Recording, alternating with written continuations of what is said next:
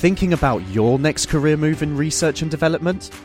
Then it's time to make your move to the UK. The nation that's investing 20 billion pounds in R&D over the next 2 years. The nation that's home to 4 of the world's top research universities. The nation where great talent comes together. Visit gov.uk forward slash great talent to see how you can work, live, and move to the UK.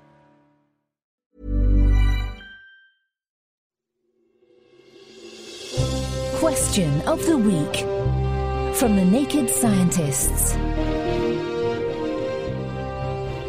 Hello, and welcome to Question of the Week from the Naked Scientists with me, Hannah Critchlow. This week, we put a little pressure on to Wonder Wind. Pradeep Patel wrote in with this.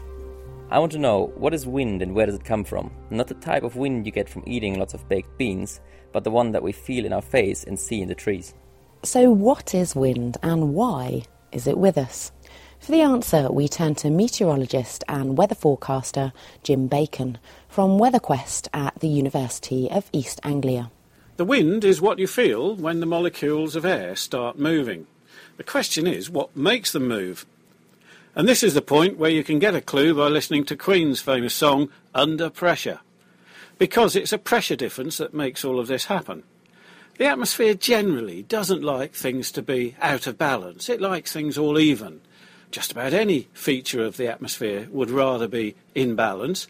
Well, if you go to a place where there's a lot of air above you, the air is denser, the pressure at the surface is higher. And where there's less air above you, the pressure is lower. This is an imbalance, and it gives us areas of high and low pressure on the weather maps. And what the wind does is try to smooth things out by taking the air from where there's too much and moving it to where there's not so much.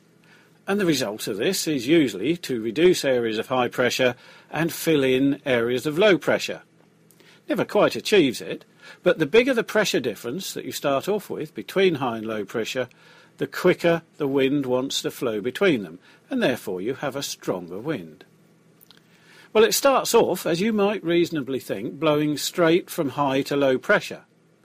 But because the Earth is spinning, other forces come into play, it gets a bit complicated, and in fact, it almost ends up flowing around the highs and the lows, but slightly towards the lows, so it's always trying to fill in the lows. And you can see how fast the wind might be flowing by looking at a weather map because on there you'll find lines of equal pressure, isobars, and when they're close together, this means there's a bigger pressure difference between the highs and the lows, and therefore the winds are stronger.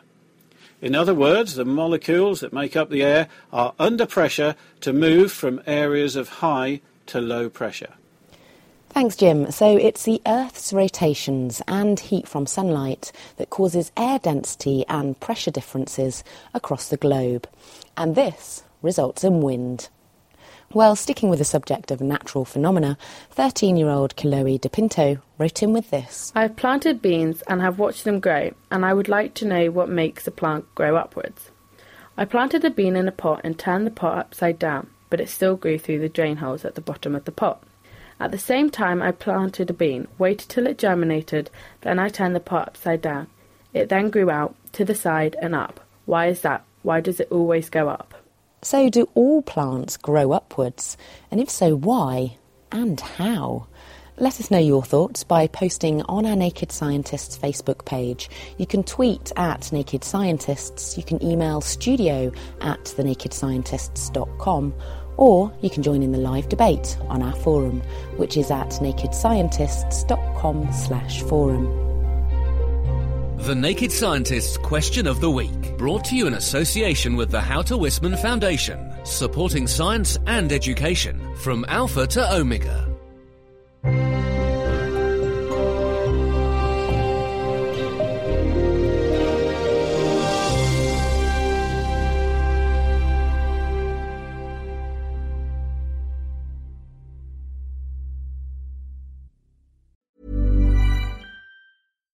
Thinking about your next career move in research and development?